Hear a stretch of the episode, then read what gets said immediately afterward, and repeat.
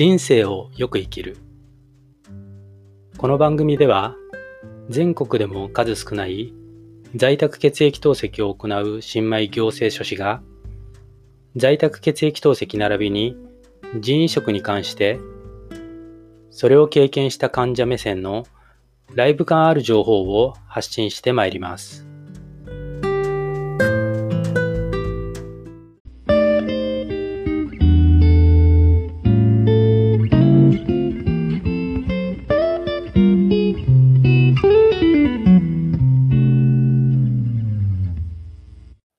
皆さん、こんにちは。こんばんは。おはようございます。人生をよく生きる。本日は2020年10月の9日です。台風が、えー、日本列島に接近しているようです。で、台風の時って、まあ、在宅で血液透析をしている身としては、結構ナーバスになるんですよね。なぜか。あの、透析中に停電が怖いんですよ。まあ一応ね、あの、停電をした時の、まあ、トラブル対応策みたいなものは教えてはいただいているんですけれども、まあ、できれば遭遇はしたくないですよね。なので、あらかじめ台風の接近が分かっている時というのは、うーん、透析をやるかやらないかっていう変更をするときもありますね。あの、例えば台風直撃がもう分かっているその日の夜、透析をやる予定になっていたとしたら、まあ、あらかじめやらないと。で、その代わりに、えー、まあ、例えばそれが日曜日だったら、えー、日中にもう透析をやってしまうとかね、終わらせてしまうとか、あとは、そうですね、例えばこの今週末だと、明日土曜日なんでね、非透析日なんで休みなんですけど、日曜日が確実にもう台風直撃だということが分かっていて、日曜日に透析をやることがどうやら難しそうだと判断すれば、明日の土曜日休みですけど、透析をやるとかね。そういう修正をかけたりしますね。まあ、一応予報を見ると、うーん、一応、こう、関東の、まあ、東日本沿岸部に接近というのが、えー、土曜日から日曜日の午前中にかけてみたいな話なのでね。まあ明日は通常通り透析を休んで、まあ日曜日、まあ夜には問題なく透析できそうなんで、まあほっとしてますけれども、うん。まあ台風は、あの神経使いますね。在宅の身としては。はい。まあ皆さんも、あの、ご注意ください。あの、透析関係なくね、あの、備えあれば憂いなしなので、皆さん気をつけましょう。気をつけられることは気をつけましょう。で、えっ、ー、と、今日は何話そうかなと思ってるんですが、あのー、ちょっとね、がらりとテーマを変えようかなと思ってます。というのは、私一応ブログをやってましてね。まあ、言うても、今年の、まあ大体2月の頭ぐらい、1月の終わりぐらいから始めたばかりで、まあ記事数もまだ100件ちょっと、まあ同時期に始めたツイッターもそうですけど、まだまだ始めて、えー、半年ちょいぐらいしか経ってないのでね、まあまだまだ未成熟というか、まあ認知度もほぼないのでね、えー、その中で、まあ、数少ないですけど、見ていただけてる読者の方もいらっしゃるので、まあ、それは本当心強い限りなんですけど、まあ、一応ですね、あの、どんな、あの、ブログのその記事が見られてるのかっていうのは、一応チェックするツールがあるんですよね。あの、Google のアナリティクスっていう、まあ、分析ツールがあって、まあ、それは、あの、一応見るんです。あの、記事数少ないし、まあ、読者もまだまだ少ないですけど、一応、こう、はチェックはするんですよね。で、そしたらなぜか、なぜかなぜか、この2月の中旬ぐらいかな。あの、初期の頃に、あの、書いた、あの、障害年金の申請、申し立てに関する記事を書いたんですけど、それをどうやら、えー、まあ、読んだかどうかはわからないですけど、そのページを見ていただいた方がいらっしゃったようで、ちょっとそれびっくりして、で、自分でもう一回見返してみたんです。どんな記事書いてあったかなと。もうちょっと前なのでね。そしたら、まあ、改めて、まあ、ムカムカしたわけじゃないですけど、いや、何なんだろう、この制度はっていうことを思っちゃいましてね。で、まあ、今日はその障害年金の申請について、うん、私が実際に、まあ、あの、書いて申請をしたんでね。えー、そこで、えー、行った経緯と、まあ、そのことの顛末についてご紹介しようと思います。今から約5年前ですかね、えー、障害年金の受給申請というのを私自身で行いました。で、まあ、今思うと、まあ、なんでそのタイミングだったのかなと。あの、透析を開始したのはもうちょっと前なのでね。で、なんでそのタイミングにしなかったのかなと思うと、まあ多分、まあどうせ申請しても無理だろうっていうのが、まあ花からあったんでね、申請してなかったんですけど、まあ、な、どっかの役所か、職案か、税務署かちょっと忘れちゃいましたけど、まあそんな障害年金の話をしてたら、いや、あの、いや、申請してみた方がいいですよ。どうなるかわかんないですよ。みたいな話に、まあ、載せられたってのもおかしいですけど、まあ、ダメ元でやってみるかということで、まあ、5年前に、まあ、自分で、まあ、やるならね、あの、まあ、勉強にもなるかなと思って自分で申請をしました。で、結果は不許可です。でした。不許可。まあ一応、えー、行政書士 資格試験に合格をしてますのでね、えー、その試験勉強の中で、えー、行政手続き法だとか、行政不服審査法だとかを一応はね、勉強してるので、したので、まあ、今だったら、あの、まあ、これも一応高額のために、まあ、処分の不服に対、あの、処分に対する不服申し立てなんか、もしかしたらしてみたかもしれないですけど、まあまあ、いずれにせよ多分処分は覆らないでしょうね。で、これ自分でやってみて、自分なりの結論ですね。自分なりの結論は、まあ私にとってはこの障害年金の受給申請というのはもう完全なる無理ゲーだなと思いましたね。これはあの、もう無理ゲーですよ。と判断した、まあ、その根拠を今日お話ししますね。で、あの、くれぐれも、えー、誤解のないようにいただきたいのが、していただきたいのが、これは私にとっては、えー、無理ゲーだと思った、私は感じたというだけの話であって、同じ、なんでしょうね、慢性腎不全患者さんから、あの、透析に現在至ってる方。で、えー、の、障害年金の申請の許可処分っていうのを勝ち取る術はあると思うんでね、可能性はもちろんあると思うので、まあ、それは、あの、くれぐれも誤解のないように、私は自分でやってみて、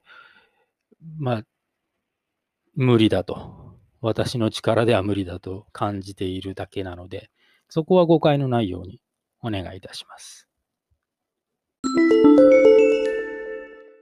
障害年金の受給要件や、まあ、請求の手続きについては、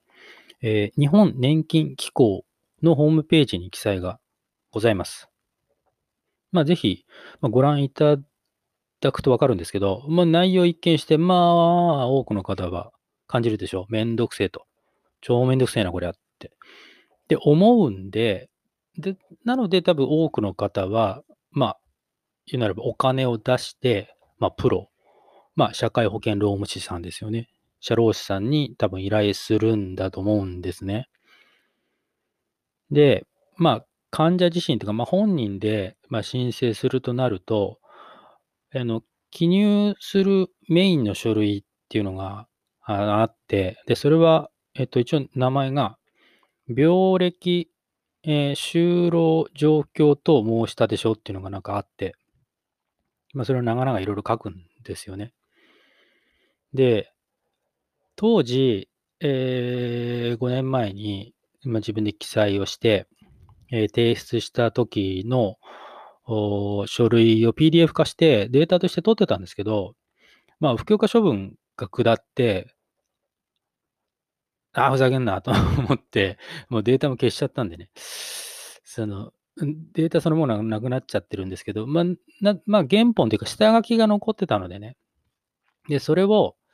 あのー、ブログの方に、あのー、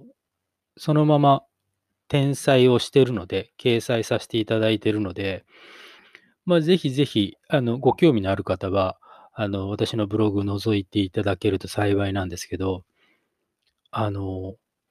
まあ、自分で言うのもなんですけど、我ながら、まあ、ようここまで、まあ、細かく書いたなと、頑張ったぞ、俺っていう感じま、感じがしますね。うん。結構びっちりとしっかり、え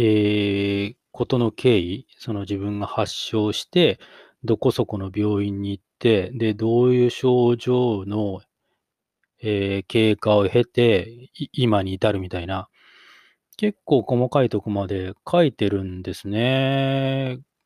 よく頑張ったぞ、俺って感じですよ。で、ここまでして、まあ、結果は不許可だったわけですね。はい。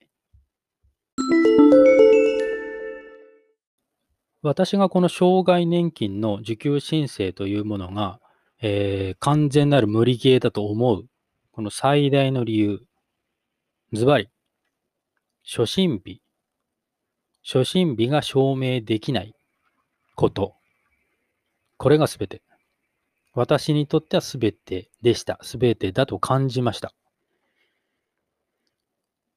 この障害年金申請の際に提出する書類っていうのはいく,、まあ、いくつかあって、で、先にご紹介した、あの、病歴、就労状況等申立書だとか、あとは、まあ、医師の診断書。で、あとは、えっ、ー、とね、受診状況等証明書なるものがあって、で、これは何かというと、あの、医療機関に提出してもらう、記入してもらうやつなんです。で、これなんで必要かっていうのが、多分これ、日本年金機構のところからの抜粋だと思うんですけど、えー、ちょっと読んでみると、えーと、障害年金等の請求を行うとき、その障害の原因または誘因となった、えー、傷病で初めて受診した医療機関の初診日を明らかにすることが必要です。そのために使用する証明書なんだそうです。で、これが、えーと、結論を言ってしまうと私は提出できなかったので、で、じゃあできない場合にどうするかというと、この受信状況と証明書が添付できない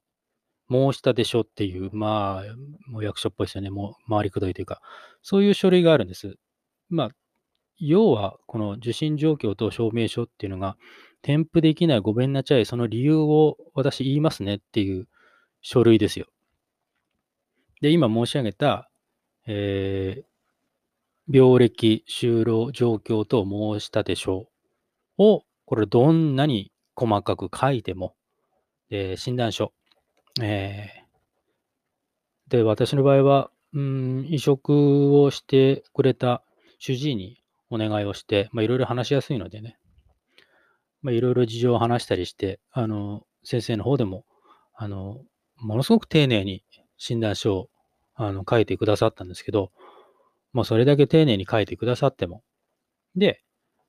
で、この受診状況と証明書っていうのが、まあ、ゲットできなくて、手にすることができなくて、ね、これを、まあ、どうしても手に入らなかったんです。ごめんなさいという申し立て書を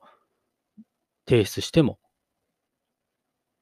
1行、たった1行、初診日が不明なため、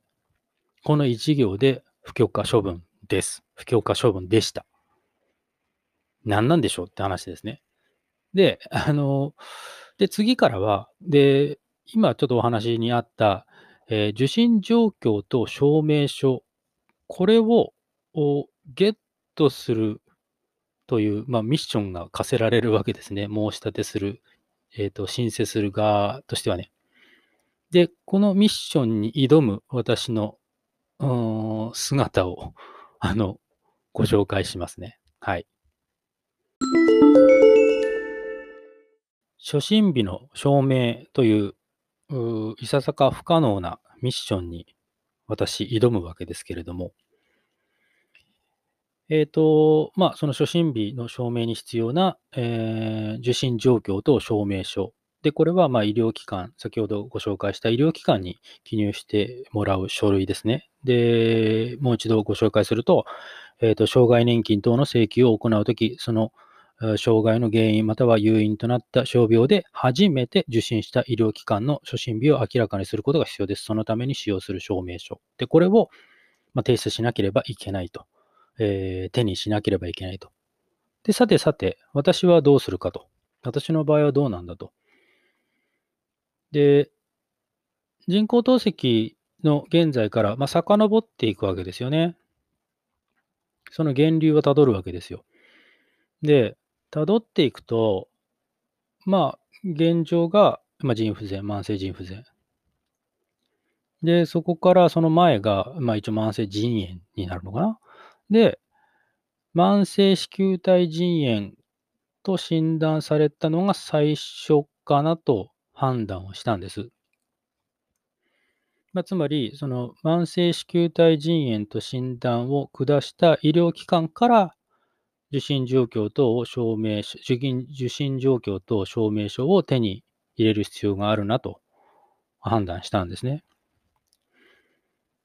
えっと、まあ、まあ、もともとその慢性子宮体腎炎と分かるきっかけっていうのは、大学の4年時の健康診断。で、これで尿タンパクと、えっ、と、なんだ、血尿かなで、それでちょっと引っかかって、で、その東京都内の総合病院に受診をして、えー、慢性子宮体腎炎ですと一応診断名はついたんですね。なので、そこの病院に問い合わせをしました。問い合わせたところ、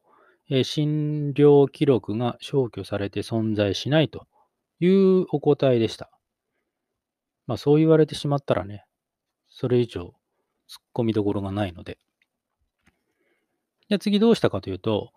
えっ、ー、と、そこの総合病院から転院をした先、これ多分、このポッドキャストでもご紹介したと思うんですけど、あの、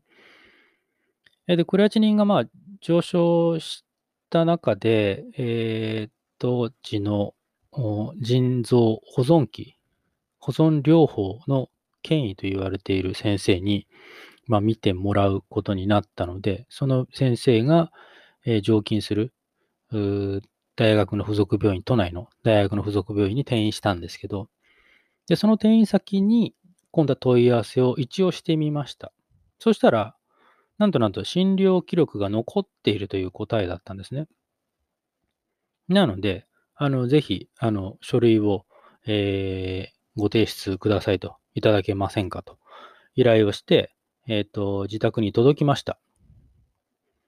やったぞ、やったぞと、ほっとしたのもつかの間。まあ、記入していただいた内容を見て、愕然としましたね。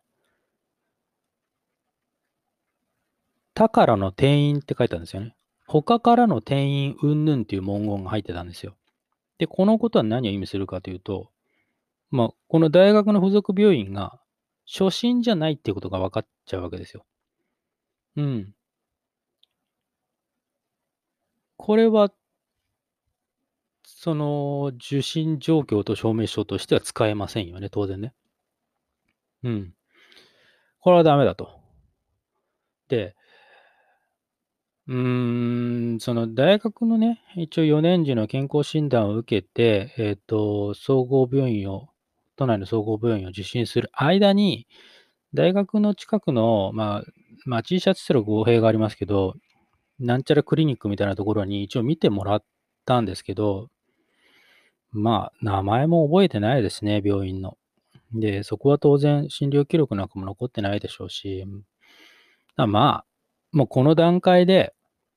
その医療機関からその受診状況と証明書ということを入手することは事実上不可能だと。もうつまり、えっ、ー、と、この受診状況と証明書で初診日を証明することが、証明することは不可能だと判断しました。で、次の手に打って出るわけですね。その話をします。はい。ここから私頑張ります。結構頑張ります。粘ります。えっ、ー、と、今度は、えっ、ー、と、健康診断書。健康診断書が初診日の証明になる。ということなので、で、これをなんとか入手できないかということで、えっ、ー、と、大学卒業後に、えー、在籍をした会社、企業へ、えー、当時の健康診断書の記録が残っているかどうかというのを電話で問い合わせをしました。まあ、しかし、まあ、当然といえば当然ですけど、企業側からは、えー、診断結果、えー、及び関係書類、うんまあ、その健康診断を実施した医療機関等の名前も含めて、えー、古いものから破棄をしてしまいますので、ありませんという回答でした。じゃあ次、どうしたか。今度は、大学の学生課に問い合わせをしました。その当時の、えー、健康診断書の記録が残っているかどうか、電話で問い合わせをしました。まあ、これも予想通りといえば予想通り。大学側からは、まあ、記録はだいたい5年で破棄するので残ってませんよという回答。まあ、それはそうだなと。で、もうね、この頃には、あの、まあもちろんその受診状況と証明書はもう入手できないな愚か、その健康診断書の記録を入手することも、もう現実的に不可能だなと。まあ諦めてはいました。もうもう判断、不可能だと判断してました。だから、あのー、じゃあどうするかというと、この受診状況と、これ多分冒頭の話しましたけど、受診状況と証明書というのが提出できないときに、その提出できないごめんなちゃい申し立て書っていうのがあるって話しましたよね。その、えっ、ー、と、名称としては、受診状況と証明書が添付できない申し立て書という書類があるので、もうこっちで勝負するっきゃないかなと。まあ、つまりは、えー、これだけ、その初診日を証明するために、受診状況と証明書だとか、健康診断書だとか、というその記録を入手するために、えー、奔走しましたが、ごめんなさい。力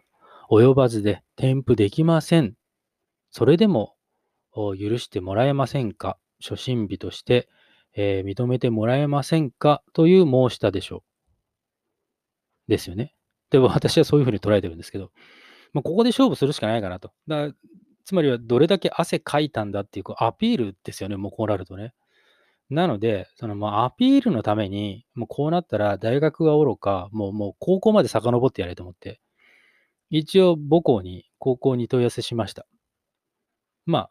あ、あの、まあ当然、あの、ありませんの 一言で。まあ終わりましたね。あの、剣もほろろの回答でしたけど。まあこれでもう、自分の努力の経緯をどれだけこう熱っぽくというか、あのアピールするかというこう、その書類を作成することに注力するわけです。はい。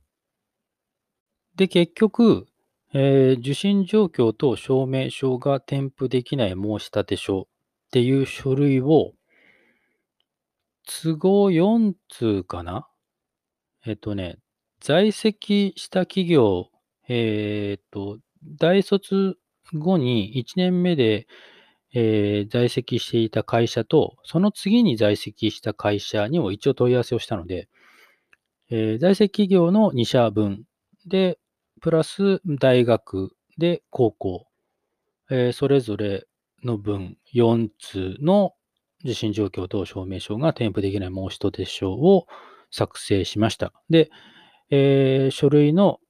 中のその理由ですよね。申し立てをする理由は、えっ、と、当該、当該機関に当時の診断記録と関連資料の提出を求めるも、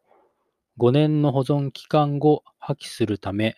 証明書発行不可の回答という文言を記入して、書類を作成し、えー申請しました。で、まあ、冒頭に申し上げたように、私の障害年金の申請は結果不許可となりました。まあ、結論、私の障害年金の申請は不許可処分となったわけですけれども、一体どれほどの人が20年や30年前のご自身の健康診断書、それを未だに保存してるっていうんですかね。どうなんでしょう。あの、慢性の腎不全って、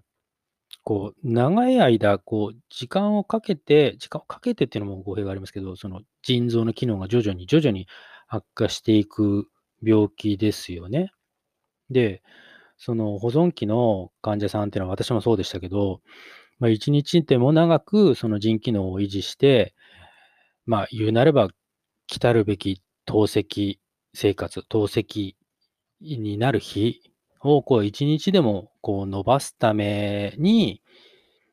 厳しい食事制限だとか、厳しい運動制限というものを、こう甘んじてもう受け入れるわけですよね。で、ただ、まあ、これは私の本当に個人的な見解ですけど、この現状の障害年金の制度っていうのが自分でやってみて思感じたのは、この透析までの経過年数が長くなればなれ長くなればなるほど、その受給を受ける可能性っていうのが低くなるっていう、なんともこう不可解かつ奇妙なからくりになってるっていう、これが私がこう実際に申請手続きをやった率直な見解ですね。まあ、あくまで個人的な見解ですけど。あのね、何度も登場してきてますけど、その受信状況と証明書が添付できない申し立て書って、あの書類が存在する意味がわかりませんね。あの、私はその、その受信状況証明証明書が添付できないその理由、まあ、これだけ頑張ったんだけど、添付できないですよっていう、まあ、その書類だと思ってるのでね、どれだけ汗かいたかアピール書だと思ってるんですけど、で、まあ、それを書かせて、まあ、言うなれば、こう、期待をね、持たせるだけ持たせて、まあ、結局の不許可処分の理由が初診日が不明なためってなっちゃうと、何のために添付させんの？それって。思いません？まあ、ただ、お役所的には、ちょっとごめんなさいね。ちょっと言い方が毒がありますけど、お役所的には、これまああくまで申し立てですからねって言われちゃいそうじゃないですか。申し立て書なんてね。あの別に何かを確約するものじゃないじゃないですか。あくまで申し立てなのでねって言われちゃいそうですよね。まあしょうがないですけどね。で、このね、もう一つ思ったのが、この年金事務所にも何度か窓口に足運んだんです。なんだかね、あの、まあ、ちょっと、愚痴っぽくなっちゃうんですけど、親切なんだか不親切なんだか、ちょっとわかんないんですよ。わかんなかったんですよ。これね、親身になってね、こう、相談に乗ってくれてるかと思いきや、こう、肝心なところ、その、受給、この申請が通るか通らないかっていう話になってくると、いや、本部がどう判断するかですねって多いって感じですよね。他人事のような口ぶりになっちゃうんですよ、急にね。まあね、そりゃ、あの、最前線のね、受付の担当者のご苦労も、まあ、お察ししますけどね。結局その窓口で、そのお客さんというか、その申請者と対面をしていろいろ話をして、うん、書類をまあ一緒に完成させて、だけど結局判断を下すのは、まあ、上の上らしいのでね。まあ、お察ししますけど、うん、なんだかなと思いましたね。あの、私と同じようなね、慢性の子宮大腎炎、慢性の腎炎、慢性腎不全経由で透析をされている患者さんの中で、あの、障害年金受給されている方多くいらっしゃるって聞きますよ。うん。あの、いろいろね、あの、個人で申請する、私のように個人で申請するっていうのが、まあ、難しいということで、まあ、最初からあの、お金を払って、あの、プロの、あの、冒頭にちょっとお話しした社会保険労務士さんにご依頼をする方もいらっしゃるでしょうしね。まあ、もしかしたらほとんど、大半か、そうだと思うんですけど、で、あの、そういったそのプロの社会保険労務士さんの、その事務所のホームページなんかを見ると、まあ、成功事例書いてるんでね、あの、成功事例というか実績があるようなんでね、うーん、なんか手はあるんだと思うんですけど、ちょっともう私はね、まあ、こうい、う現実的な結果が出た後に、お金を払ってさらに社労士さんに頼むっていう考えはもうなかったですね。まあ、私はこうだったっていうことなのでうん。あの、皆さんはというか、あのまあ、あくまで私の経験でこう思うということだけなので、うん、あの、障害年金に関して、もう最初から、あの、専門家にもう頼むかどうかっていうのは、もうこれはもう患者さんの判断ですので、あの、くれぐれも誤解のないように、えー、お願いいたします。まあ、こうして、えー、障害年金の申請が不許可処分となったわけですけど、まあ、今思うとですね、今思うことは、まあ、もし、障害年金の受給申請が許可、許可処分を受けていたら、どうなってたのかなと考えるんですよ。でつまり、私の場合、資格をね、あの、独立系の資格を取得をして、えー、行政書士の資格をもう取ろうなんて、行政書士として開業しようみたいな、そんな考えに至ったかなっていうことですよ。うん、あの、障害年金のこの受給申請で許可処分を受けていたら、まあ、ちょっと具体的な金額とかはちょっと忘れちゃいましたけど、まあ、ね、言うなれば食うに困らない、まあ、手持ちの現金が、言い方おかしいですけど、手に入るわけじゃないですか。で、そういう状況で、うーん、私にとってはどうだったのかなっていう、まあそんなに強くて厳しい人間じゃないですからね。まあただただ気持ちの、まあ慢心を招くだけだったのかなって、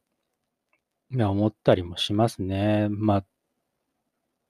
と偉そうなことは言ってますけど、まあ内心やっぱ惜しいなと。惜しいことしたなって思いはありますよね。そりゃね。うん。まあただ、現行のこの制度の仕組みをね、嘆いてもしょうがないですしね。まあ、頭のいいお役人や議員先生方がお作りになった法律ですからね。うん、声を上げるだけ、まあ、無駄っちゃ無駄ですよ。はい。うん。まあでも、こういったね、あのーことを、まあ、ネガティブに捉えるんではなくて、まあ、結果として、えー、一応ね、行政書士の試験に合格して資格も取りましたし、で、今、あのまあ、行政書士として本当はね、えー、一歩を踏み出そうと思ってたんですけど、まあ、そこのきっかけがうまくいかなくて、まあ、それが、あの、功を奏したというかね、あの、自分自身をもう一回見つめ直すことになって、あの、一人の人間として何ができるのか、うん、何が、あの、社会に役立てることができるのかっていうことを、一歩立ち止まって考えるきっかけ、にはなったのでね。で、その結果として、まあ今こうして、あの、私自身の経験、あの、生体腎移植をして、で、その移植腎が廃絶をしてしまって、で結果、えー、現在、在宅血液透析という、まあ、全国的に非常に稀な、あの、透析をやっているという、この私自身のこうオリジナリティっていうものに気づかせてくれたのでね。で、その、自分自身の経験というのを、もう一人でも多くの、まあ、透析の患者さんだったり、えー、腎食を待ってる患者さん、まで腎食をやられた患者さんだとか、そういった方々に向けて私の経験を少しでもこうお話しすることで、えー、まあ、皆さんが、まあ、いわゆるよく生きる、人生をよく生きるための一助になればという、まあ、私自身のこう生きるためのこうミッションというかね、えー、理念みたいなものに気づかされた、気づかせてもらえたのでね、まあ、あまりネガティブに、その申請が不許可になったことはネガティブには今はもう全く捉えてません。むしろ、ポジティブに捉えています。だから、あの、もうそういったあの過去を嘆くよりも、もう今はとにかく、今後は自己研鑽に 励むだけですよ。はい。で、いろいろチャレンジもね、あの、しようかなってあの、思ってますしね。あの、一つのチャレンジとして、うーん、前回お話ししましたけど、このポッドキャストをね、英語で、まあ、 Japanese English ですけど、発信しようなんて、まあ、無謀な、あの、チャレンジもしようなんて気持ちにも今なってますしね。あの、そういう意味では、あの、まあ、自分の人生そのものをこう見たときには、今は、うん、うまく回ってるんじゃないかなと思います。はい。あの、なのでね、あの、引き続き、まあ、ブログもそうですけど、えっ、ー、と、ツイッターだったり、えー、このポッドキャストに、え、お付き合いいただけると幸いです。あの、私もね、あの、できる限り、えー、丁寧に自分の経験というものを発信していきたいと思っていますので、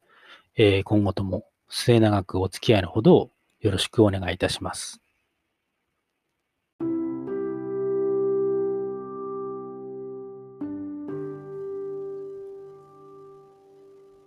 ということで、